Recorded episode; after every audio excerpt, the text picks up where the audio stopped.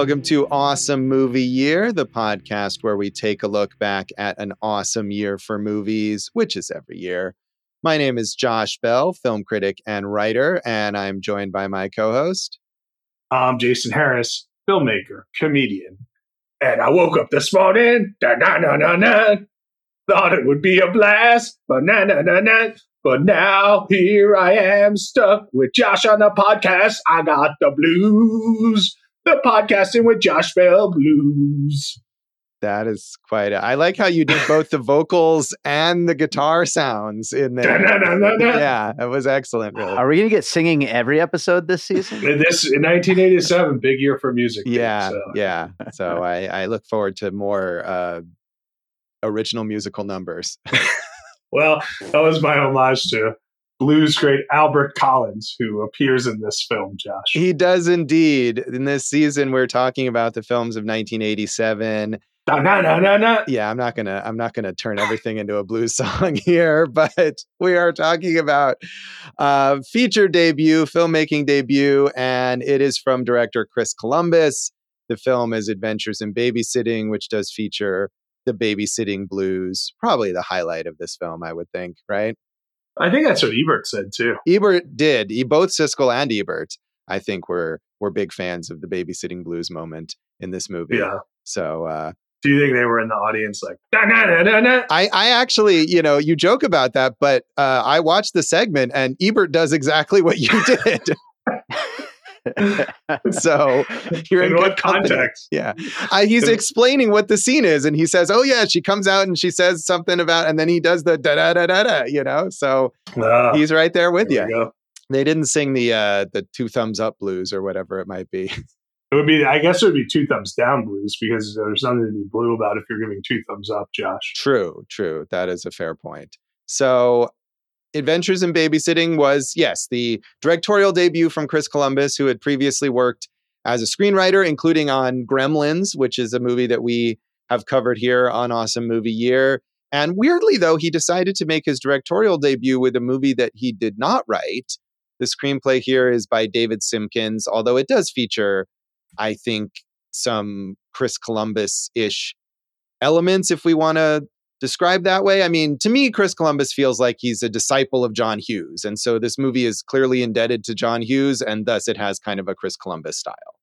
Yeah, I think you got to add in Zemeckis, you got to add in Spielberg, you know, so all these kind of uh, 80s icons that in, you know, Hughes obviously with the teen movies, but I think with the whimsy of uh, Zemeckis or a Spielberg, especially in his writing. Okay. Not present really in this movie, though.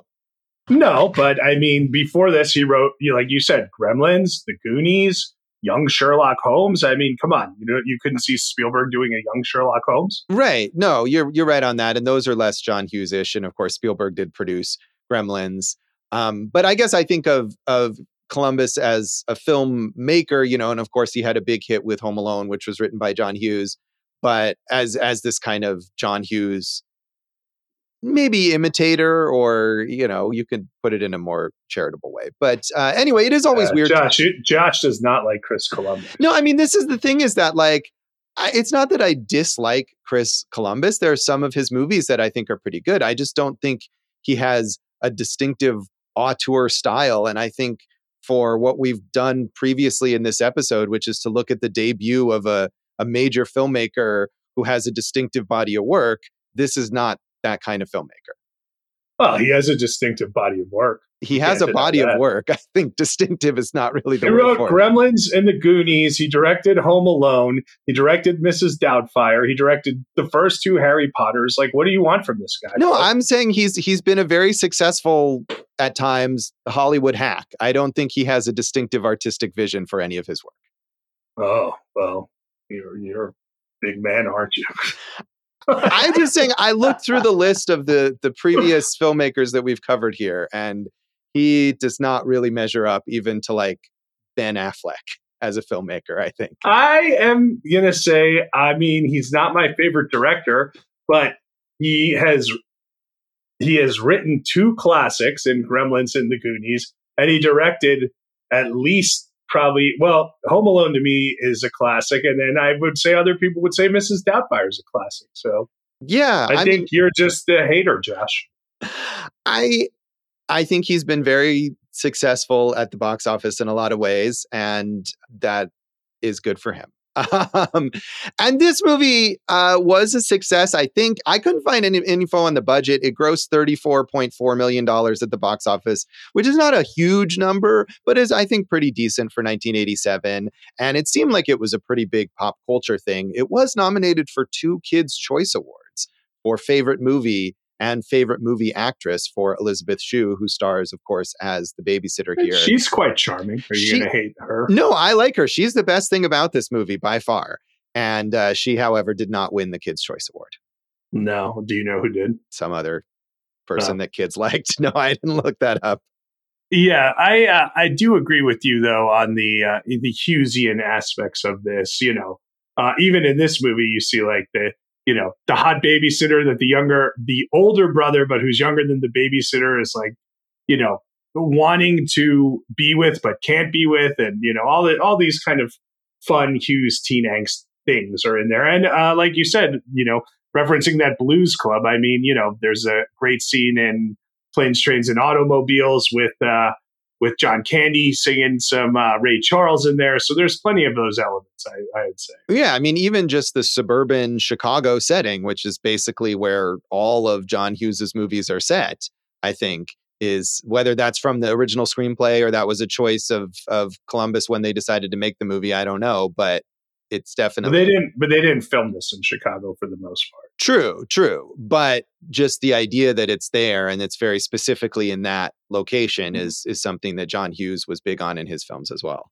Josh, what other what other beloved American filmmakers do you want to trash today? I would I would argue that Chris Columbus is not a beloved filmmaker. Of course, you would argue that That- because you hate him. No, no. I mean, I think some of his movies are quite beloved. The ones that you mentioned. I mean, this one included, as well as Home Alone and Mrs. Doubtfire and those first two Harry Potter movies. But I think the majority of people who love those movies wouldn't say, like, oh, I love Chris Columbus. They just like those particular films for often childhood nostalgia reasons. Yeah, and that's what he's good at. Sure. I mean, again, I don't hate this movie, really. I will say I, I loved this as a kid. Uh, this was one that was a favorite of mine growing up. I think I saw multiple times. I didn't like it as much this time, but I, I wouldn't say that I hated it at all. It's just the idea of him as like a major auteur I would take issue with. I think he's a major figure. I don't think you can deny it. Yeah, I just did.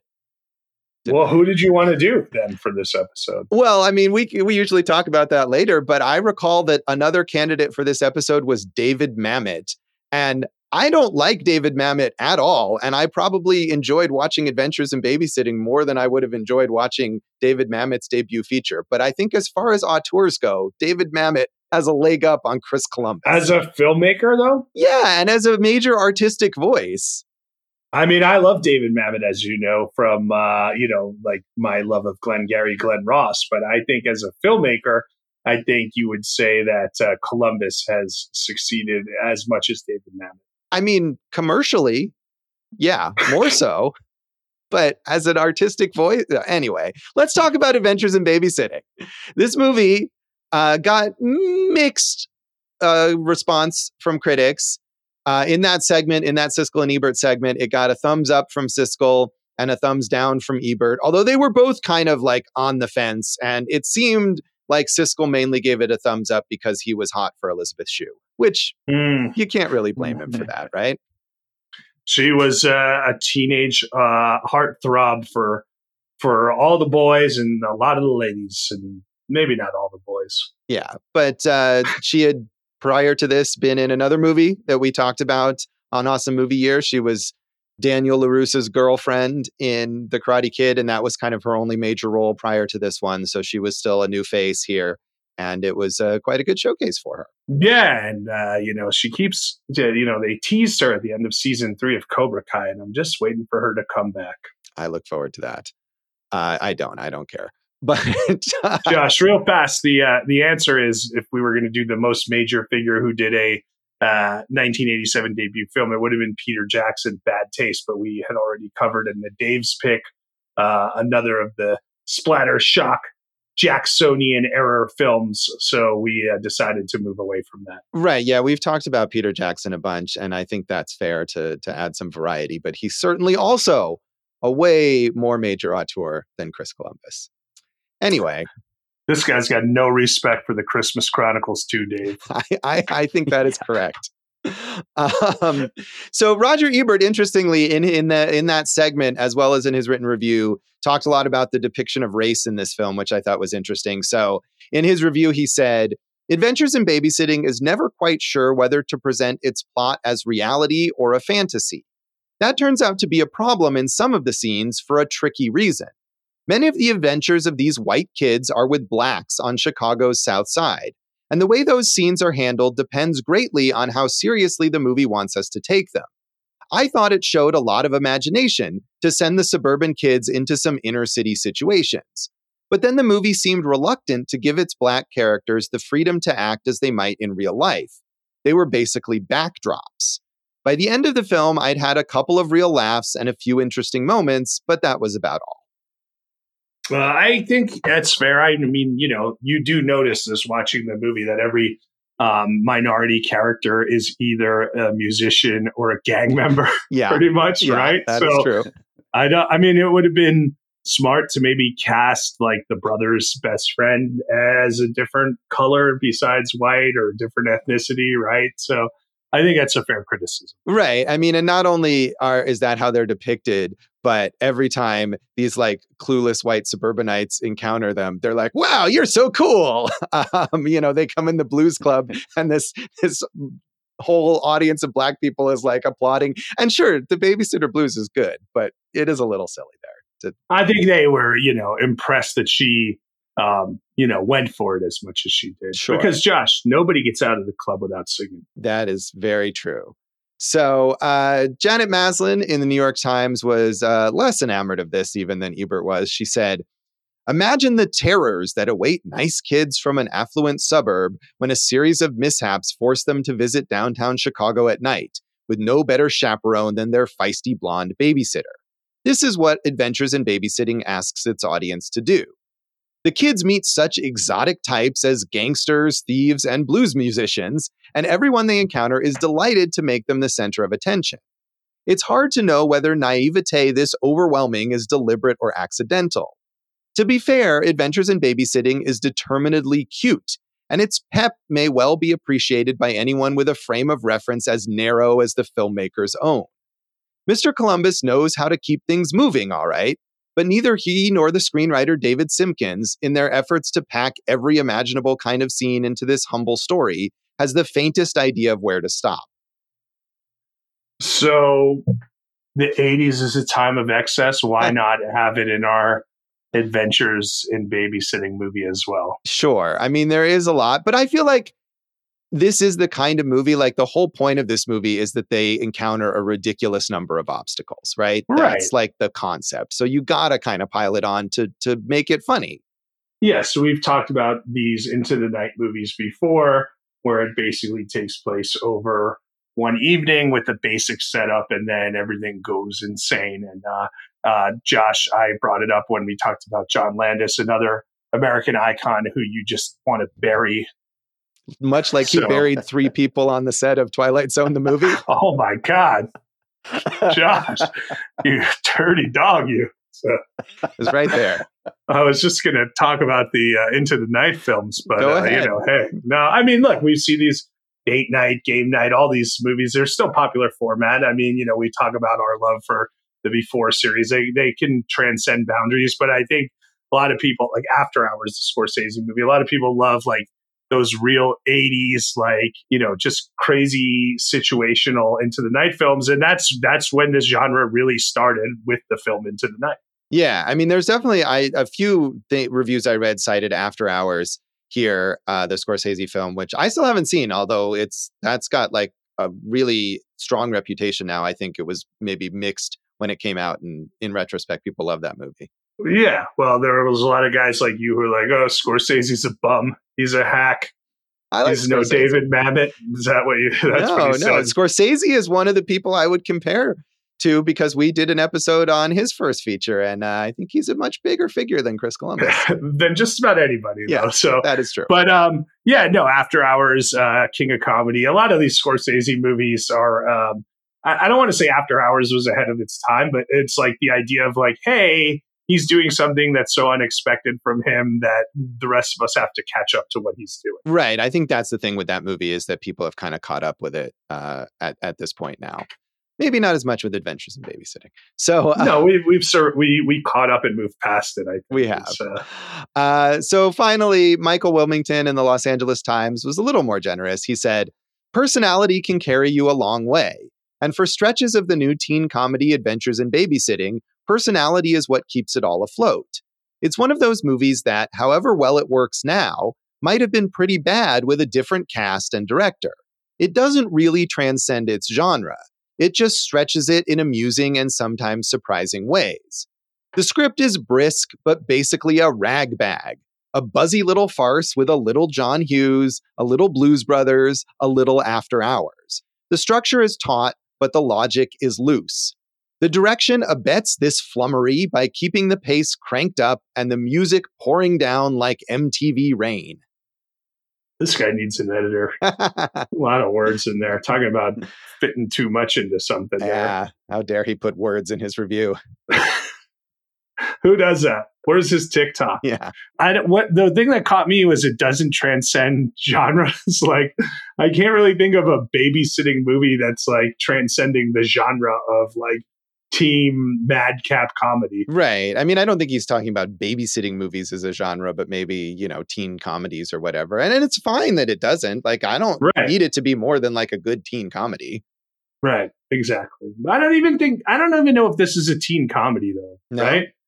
Because I always think of like especially the eighties, you know, you got the you got the, the Hughes movies, you got the teen sex romps, right? This is more of like I think it's a babysitting movie. That's a different genre on its own. Okay. Yeah. Because there's the younger kids, you know. Well, right, but I mean, the main, even even as you pointed out, the older brother there is a teenager who he's being babysat, but uh, you know is probably too old for that. And then you got his friend there, so really, we just got the one kid, the little girl who loves Thor, and uh, Right. the rest of them are all teenagers or older.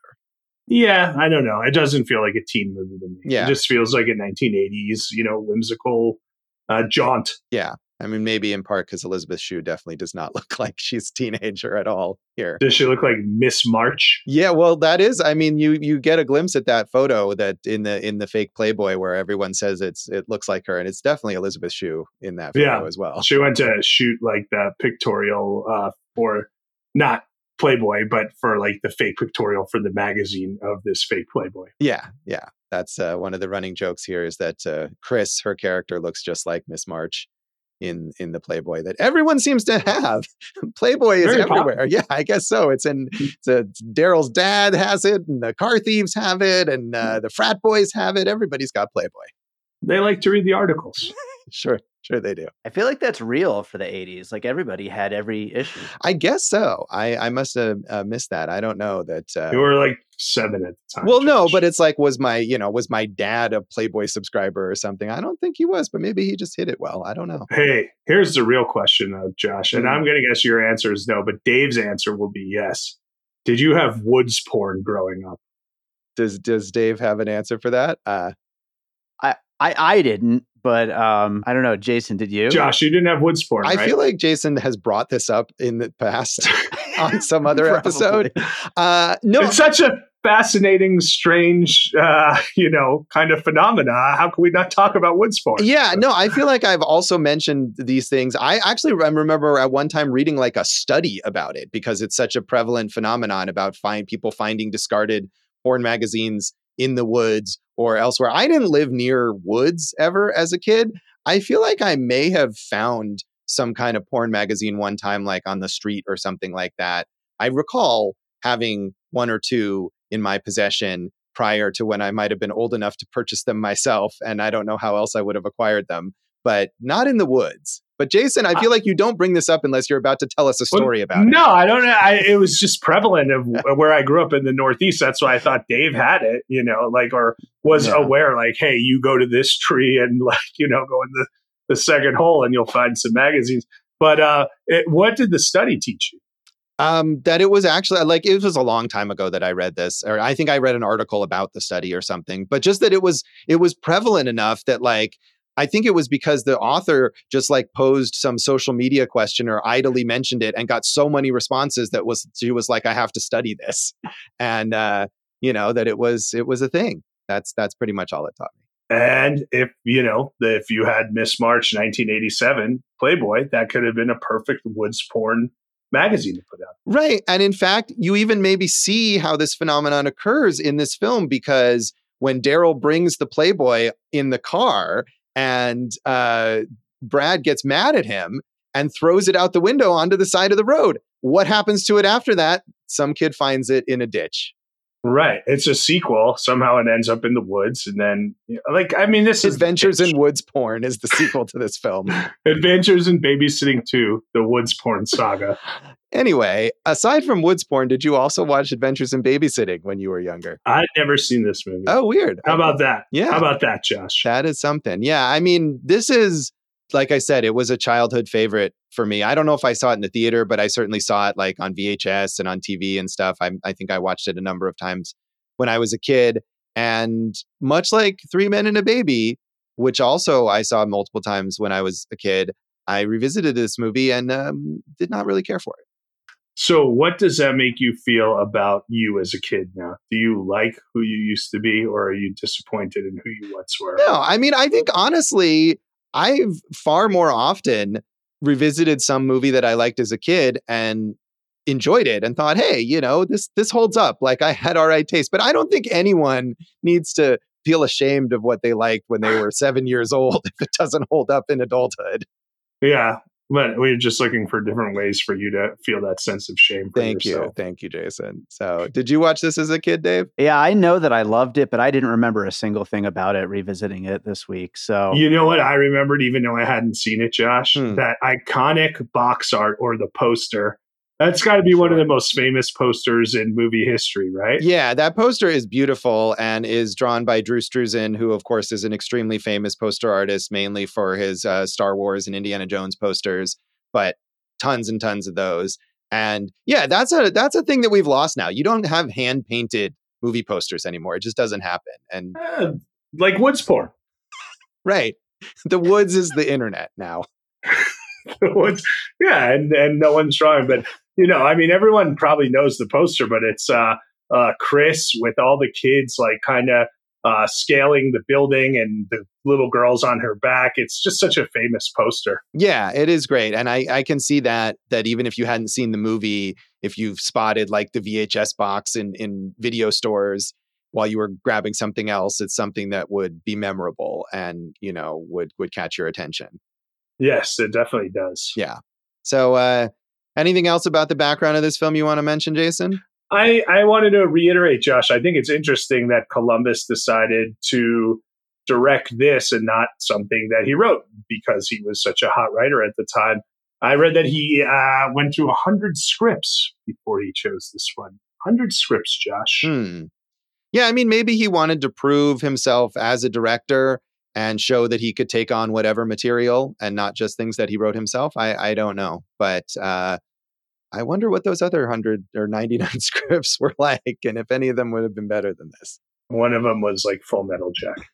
That would have been an interesting uh, trajectory for Chris Columbus. Yeah, you know, Kubrick was always uh, specking scripts. He Right. wasn't. Ku- Those are- Kubrick, another uh, director we've covered in these first feature episodes, who uh, I think beats Chris Columbus. There you go. Yeah. I think uh, I think I'll give that one to you. All right. We'll come back and talk more of our general thoughts on adventures in babysitting.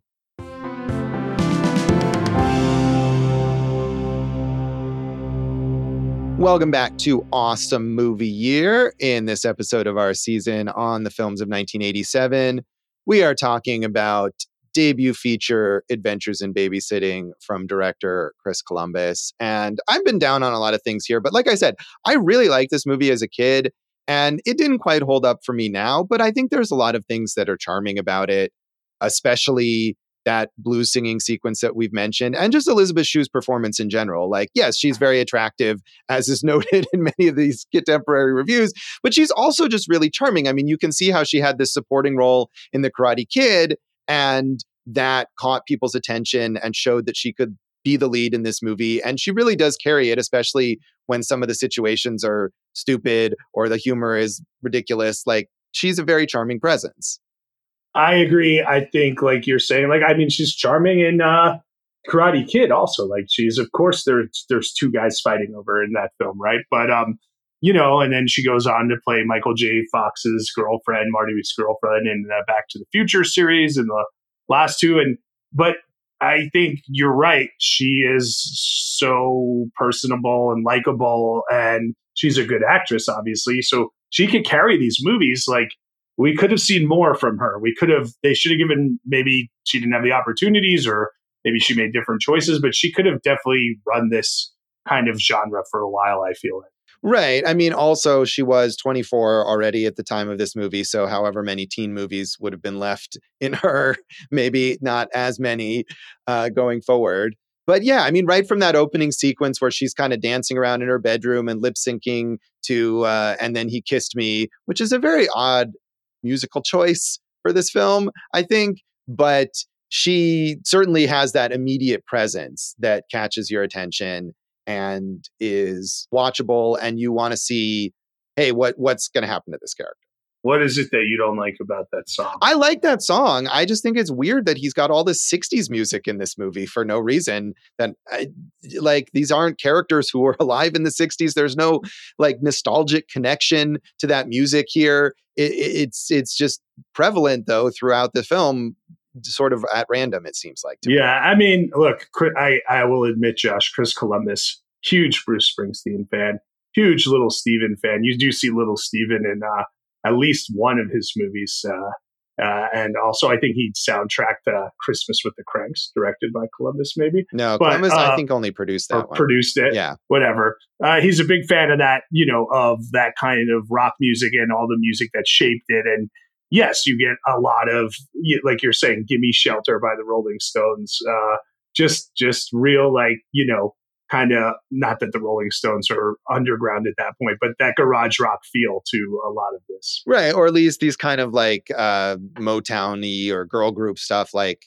and then he kissed me. And those are, they're all good songs. It just doesn't feel like it fits with the film you know, or as you're saying, I guess he's, you know, if he's this big Springsteen fan, and so we go to the frat party, and I'm sure Springsteen was out of his price range, but we get Southside John, yeah. who, correct me if I'm wrong, but is sort of like the low rent. Like if you can't get Springsteen, you get that guy, right? Come on, man. Well, that's like you, you know, again, you're taking like the biggest, you know, Springsteen's one of the biggest stars in the world. There's nothing wrong with Southside Johnny, you know, come on. Yeah, but does he not seem extremely out of place at this frat party? yeah, of course he does.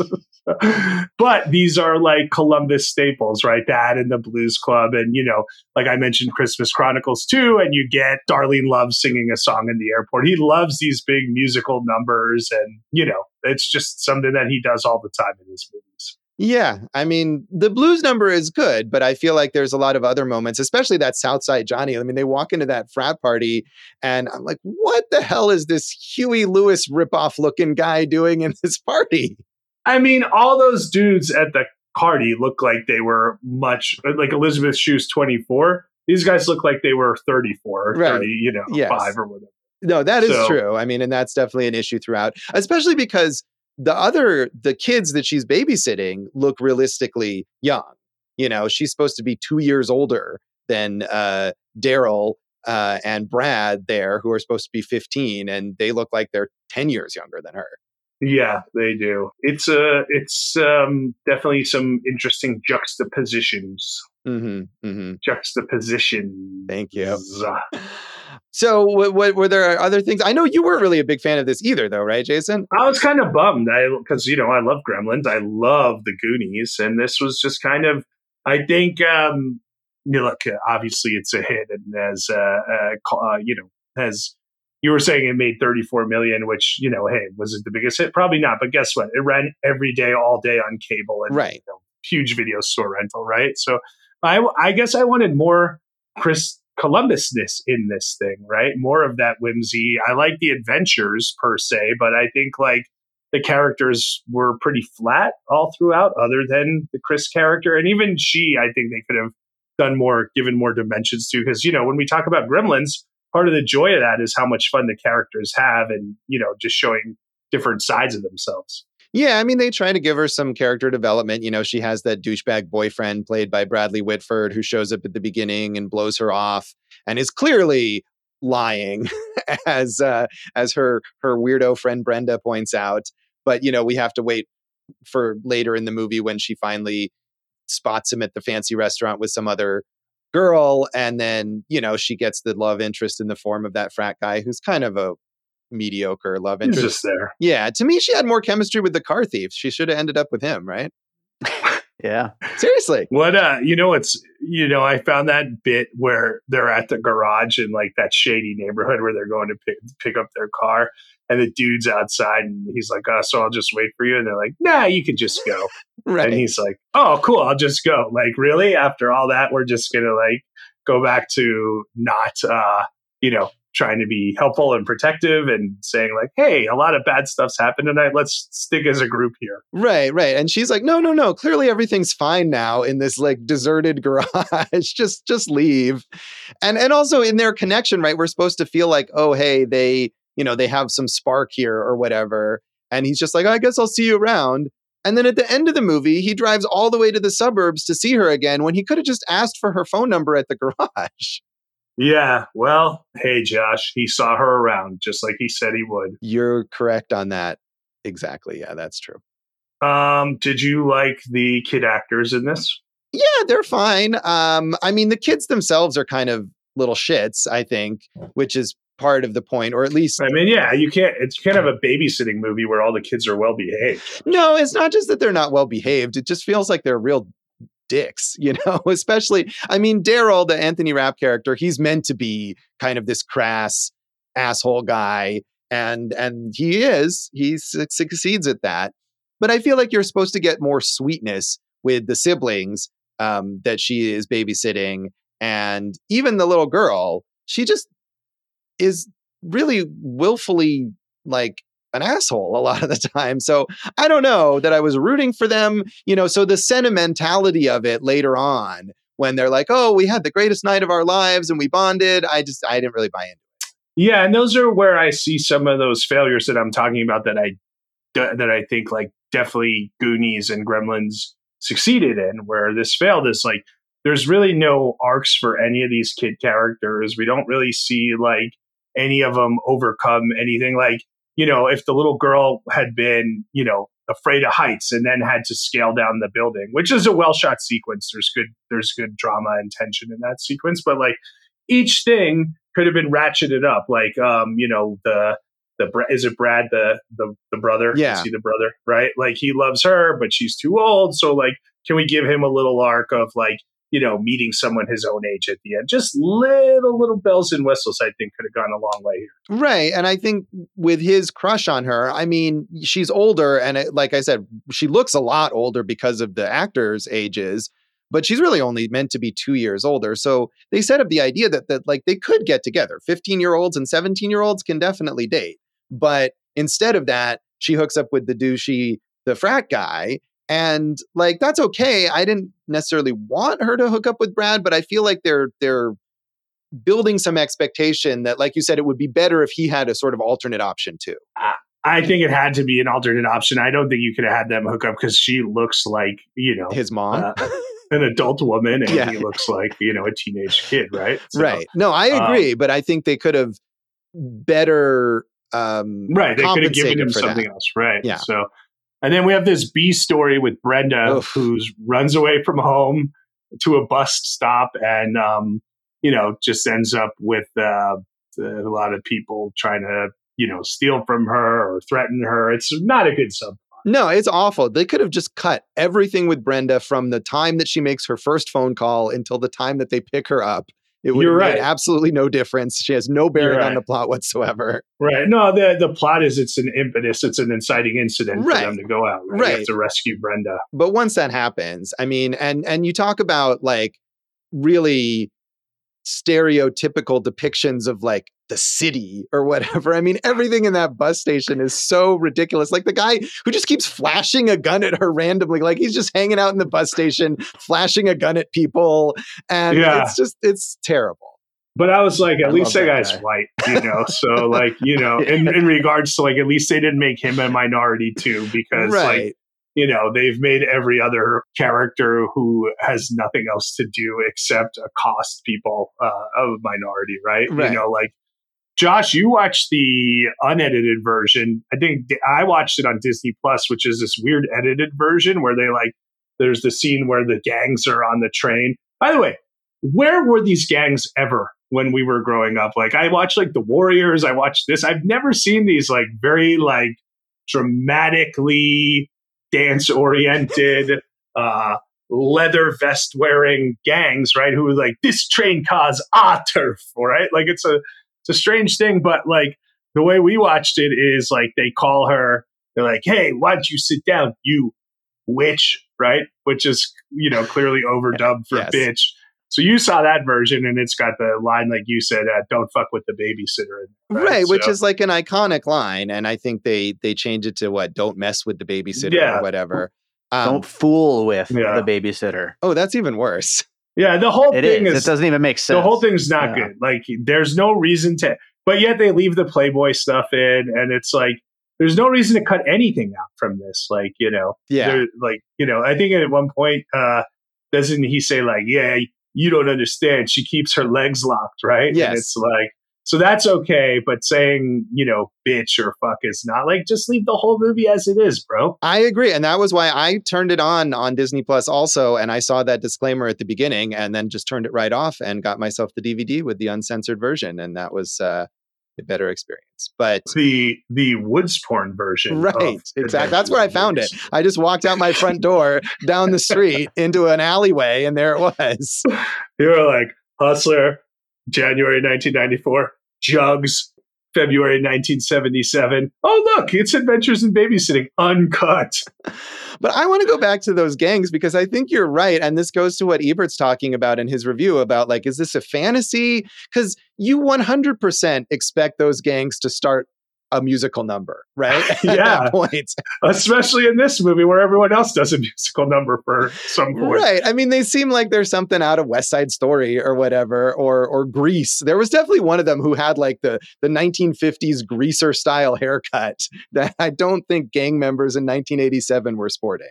So yeah, I mean that's just the absurdity of it. And it's like, is this supposed to be like the gritty, real danger of the city that these suburban kids are facing, or is it like dance fighting? Hmm. I'm always going to pick dance fighting, as you well know. Yes. But, but no, I understand because like you're heightening, you're heightening, and we get to the big sequence where, you know, the girl's repelling down the ceiling in her father's building. And, you know, like I said, like we could be building not just um, character bits on this, but also like kind of story bits. Like the night gets crazier and crazier as it goes on, right? Yeah, I mean, and it does get crazy. You know, it continues to get crazy, and there's some good callbacks, like the weirdo tow truck driver with the huge beard who Pruitt. Pruitt, yeah, who they Yeah. kind of encounter again uh, when they go to the hospital after their confrontation with the gang, and Brad gets a stab wound in his foot. So, I mean, there's, I think that's what one of those reviews is talking about is that it's it's a taut plot. You know, it, it's kind of you can see the mechanics of it, but it it also feels kind of chaotic that in the individual elements are not Yeah. as well thought out. Saying the word bitch? No. Leaving in Pruitt trying to shoot the man that he catches sleeping with his wife? Yes. Right. What the hell is up with that like arbitrary censorship? It is totally, totally ridiculous. Um, Dave, did you enjoy this again? I feel like I liked it better than both of you. Um, I mean, I liked all the heightened stuff. You know, I like how absurd it gets, and so like even the stuff uh, with with what's her- was it Brenda, the friend in the city. Like even even some of that stuff, I thought was just it was so stupid that I you know it came back around to where I actually really liked that stuff. So uh, yeah, I liked when this got really really silly. Uh, you know, I didn't love it, and uh, you know, it's it's not going to be like my favorite of the year or something like that. But uh, I thought there was a lot of fun to But be what if it here. is, Dave? I think we're This is my favorite of the year. Oh yeah, boy. I think we're going to talk about. Dave's favorite movie of all time later this year. So Very possibly. that yeah. would take a lot. Josh, we keep talking about uh, Elisabeth Shue, who's wonderful, as we admit. Yes. So many uh, 1980s names bandied about for this. Uh, you mentioned John Hughes. He was not in the running to play the Chris character, but Molly Ringwald was. And I'm glad she didn't because I feel like this would have been going backwards for her in a way. Yeah, that may be why she didn't decide to do it if she was offered it. But you're right. She's done this kind of thing before. Julia Louis Dreyfus, hilarious. You know, she's Huh. great, but you know, I don't know if uh, that age fits. Then I saw Michelle Pfeiffer's name, and I feel like Michelle Pfeiffer was already playing much older than this by this point. Yeah, I think so. I mean, I'd have to look up how old exactly all those people are, but those sound like they would be too old for this. Yeah, it's funny because, like, you know, you got like Melanie Griffith, Andie MacDowell, and I'm like, man, if you look at what they were doing, like, this is 87. By 89, I'm pretty sure Melanie Griffith is like working girl, and Andie MacDowell is already, you know, a few years away from doing like Groundhog's Day. Like, I'm I'm confused at the age of this. You know, Brooke Shields, something like that makes sense to me. Yeah, I mean, but as we keep saying, even Elisabeth Shue, I mean, she was 24 and you could 100% see her playing a full adult role at the same time. So it's a weird it's a weird gray area. It also wouldn't have been a big deal if she was a 24 year old babysitter. I feel like that would have been fine too. Well, yeah, but I mean, I think in order for some of the plot beats to work, like she has to be a high school senior, so it makes sense that you know the kid, because I, like I was saying, they, they have to make give you the idea that Brad's crush on her is not just like absurd. That he's only two years younger. They're both high school students. It's not completely unfeasible.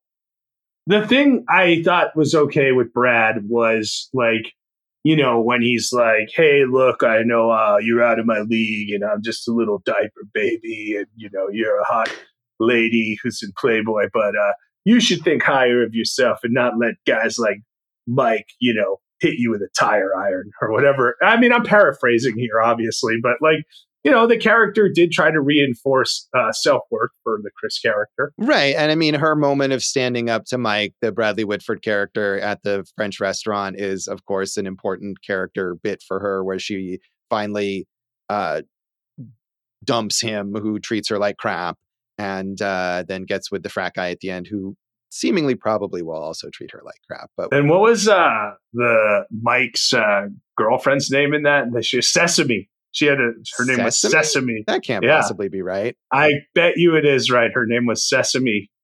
Not like Cecily or something. No, Sesame, like like the seed. Josh. Right. No, I hear what you're saying. I just don't believe that could Like the- possibly be true. like the thing that's open in password. No, I, I know what that is, but I don't. Why would they name a character that? Like a random little background character who I don't think even has a line. He's he's right. It's Sesame. Wow. Okay. You know what? I I stand corrected, and I would like Wow. to know what the hell happened there. that that's a mystery that we'll find when we get back to Woodsport. That needs to be a whole like multi-part podcast. How is this character named Sesame? That's a weird thing for sure. Josh, this uh, did have a lot of uh, future stars in their teen or post teen years. You know, obviously Elisabeth Shue's in there, so Andrew Shue gets some good love in the uh, in the uh, frat boy scene. You got Lolita Davidovich, you got Vincent D'Onofrio, you got uh, Penelope Ann Miller. You know, all these all these uh, people went on to bigger things. Right, Bradley Whitford too, and uh, Vincent D'Onofrio certainly makes quite an impression as Dawson, the mechanic, who also kind of looks like Thor, who is uh, the obsession of that little girl, and uh, you know, of course, Vincent D'Onofrio later did join the Marvel Cinematic Universe. As Kingpin, Right, not as Thor. no, not at all. So, uh, do you want to rate this out of five Playboys? Five, uh, yeah, five Miss Marches, shall Yeah, we say? Sure, Miss March, the I- classic film.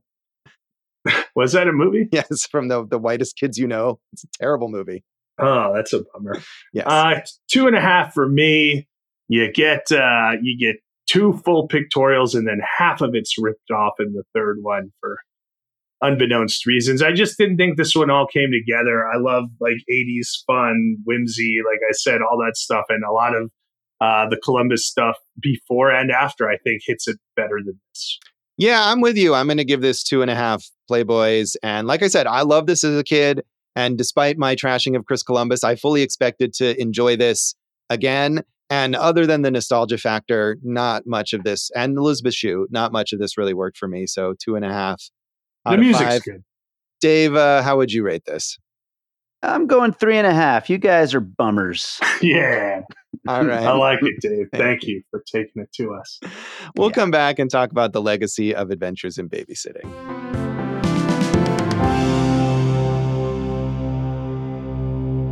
Welcome back to Awesome Movie Year. In this episode of our season on the films of 1987, we have been talking about Chris Columbus's directorial debut, Adventures in Babysitting.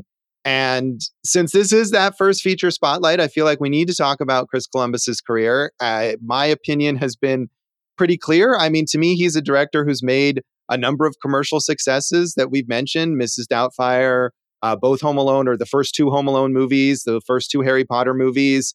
But I don't think he's a particularly interesting or distinctive director. He's kind of floundered in various commercial efforts in later years that didn't necessarily do all that well, including some kind of sappy uh, tear jerkers like Stepmom and Bicentennial Man. Uh, he attempted to capture, recapture his Harry Potter magic by launching the Percy Jackson franchise that didn't really work.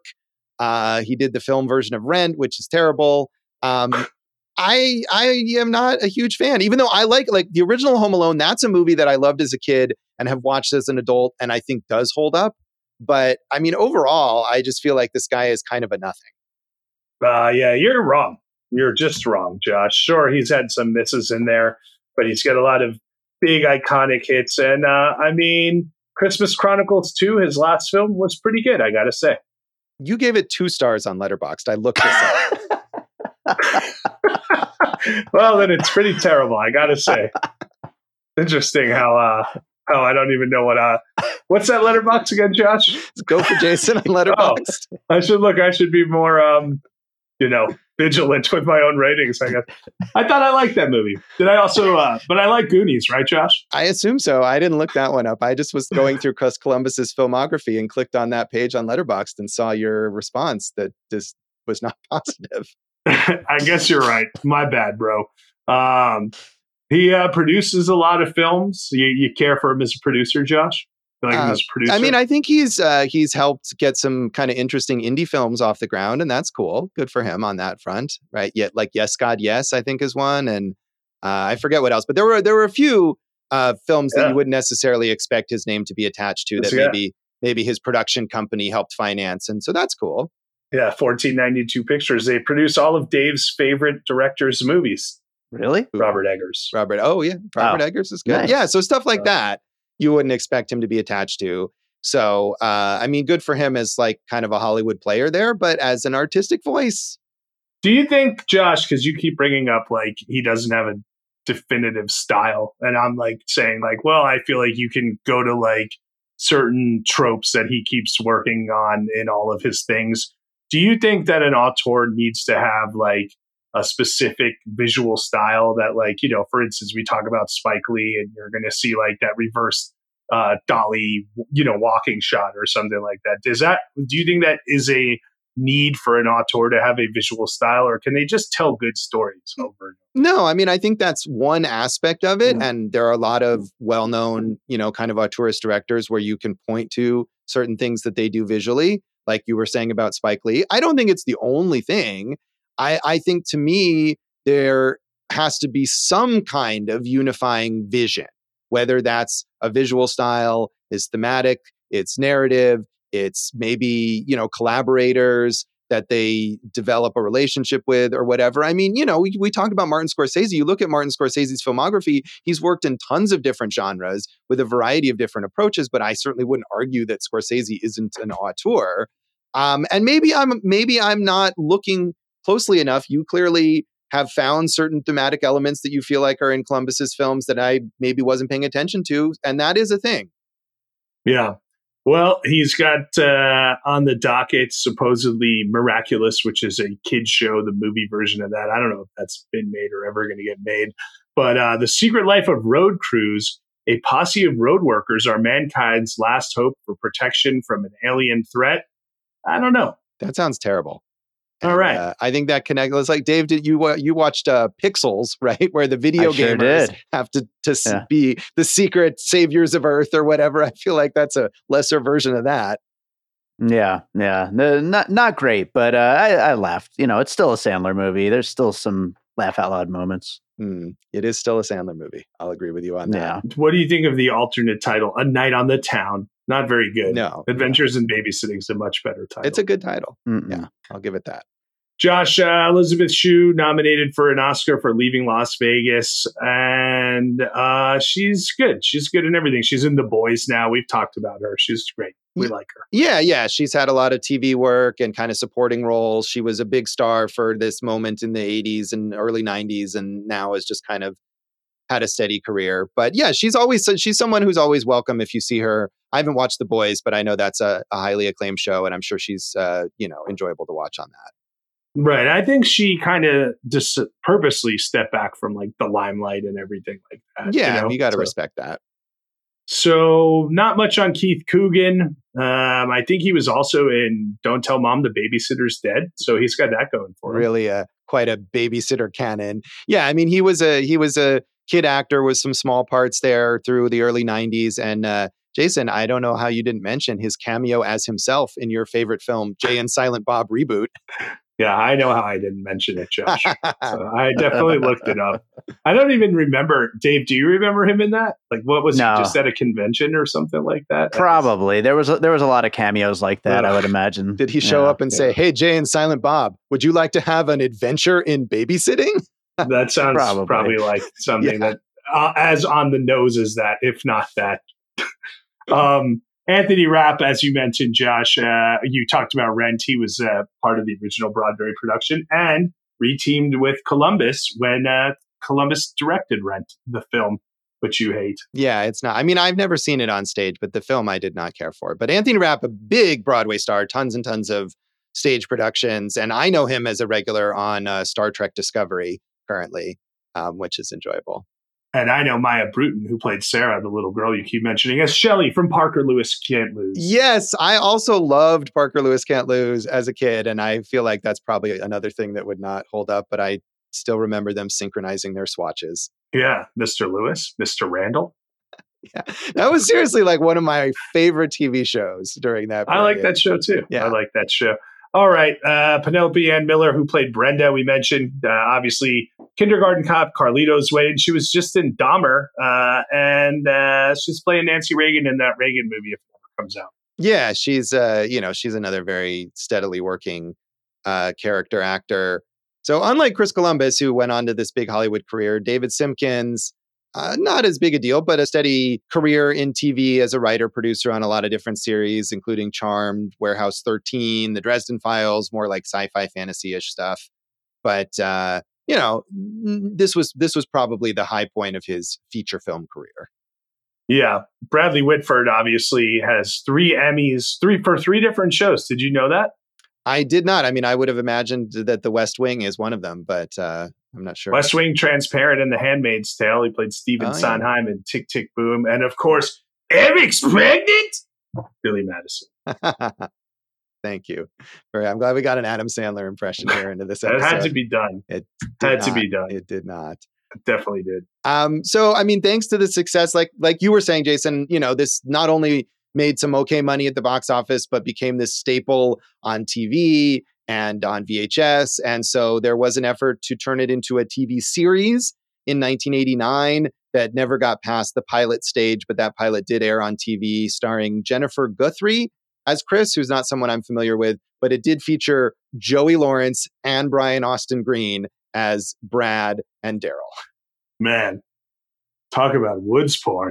Yeesh. I attempted to find this to watch it, and there was a version posted on YouTube that was so low quality that's clearly been ripped from a copy of a copy of a copy of a VHS tape that you can't even really discern what is happening on screen. So I didn't bother watching it. But Josh, we appreciate that you tried to find it.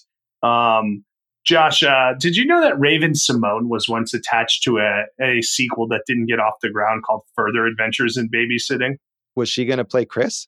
How was it? I think. sequel? She, well, I mean, I don't know if it was a sequel or a modernization of it. So, Uh. but yes, it would be Raven-Symoné as the babysitter. Sure. I mean, I did actually watch the eventual remake that that was made in 2016 that did not star Raven-Symoné, but starred Sabrina Carpenter and Sofia Carson. In this version, there are two babysitters and they're rivals, and they they there are more kids because they're babysitting for two families, and they have to bring all the kids into the city because there's there's no Brenda character equivalent. One of the kids like sneaks out to go to a concert, so they have to go get him, and then they have all the various misadventures in the city, and it's quite terrible. But surprisingly, only slightly less bad. I felt like watching it this time than the original. Instead of a blues song, they have a rap battle, and you want to Yeah. watch Oof. these these Disney Channel Really? stars do a rap battle in the inner city of Chicago. That is a thing.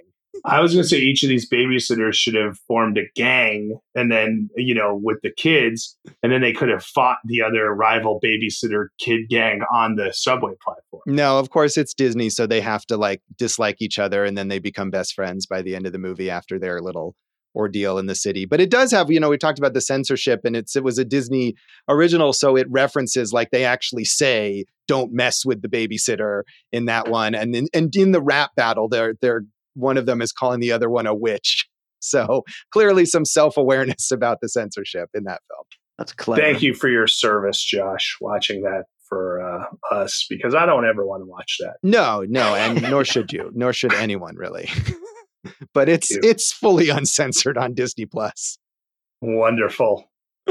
So, uh, anything else about the legacy of this film you want to talk about? I mean, real fast, Lolita Davidovich, we mentioned. Go watch Blaze. Go watch the Thomas Crown Affair or True Detective. Uh, speaking of uh, HBO shows, did you know that Clark Johnson, who played one of the gang leaders, directed the pilot and finale of The Wire? That's pretty cool. yeah, he's a big TV director. I feel like he probably also directed a bunch of episodes in between those, the pilot and the finale of The Wire, and a lot of other shows as well.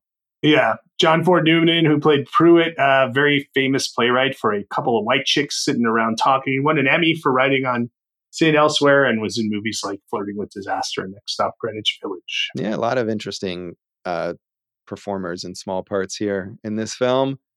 So that is Adventures in Babysitting, and that is this episode of Awesome Movie Year. You can babysit us online and on social media. You can find us on all the socials. I'm Jason Harris Comedy or Jay Harris Comedy on those things, those platforms. Get lost in them. Don't go outside and enjoy your life. Don't interact with other human beings. Just go through social media and like a lot of pictures. If you do want to see what used to be called the website, I have one called Eat This Comedy.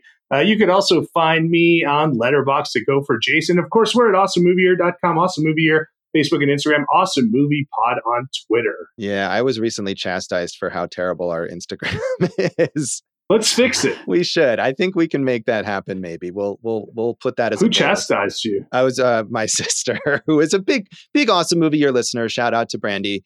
Uh, we appreciate the, the She's right, constructive criticism. She is She's right. right. She is. Yeah, we, She our is. Instagram's terrible. Yeah, it is. Um, but uh, those others, uh, our Go Facebook, find us on Instagram. yeah, our Facebook and uh, Twitter or X are uh, there's more stuff there. So uh, you can find some old stuff from me at joshbellhateseverything.com.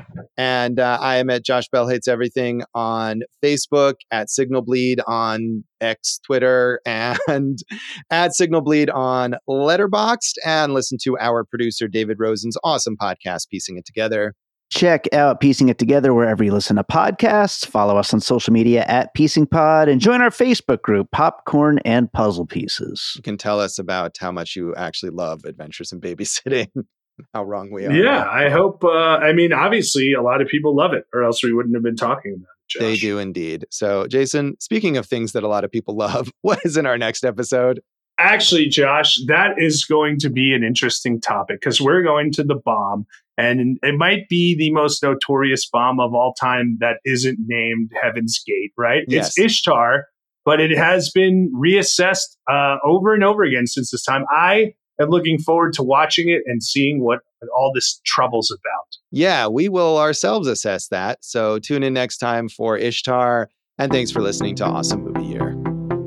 Thank you for listening to Awesome Movie Year. Make sure to follow Awesome Movie Year on Facebook, at Awesome Movie Pod on Twitter, and at Awesome Movie Year on Instagram.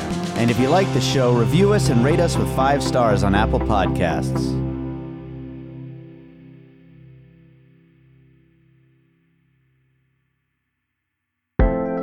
An All Points West production, produced by David Rosen in Las Vegas.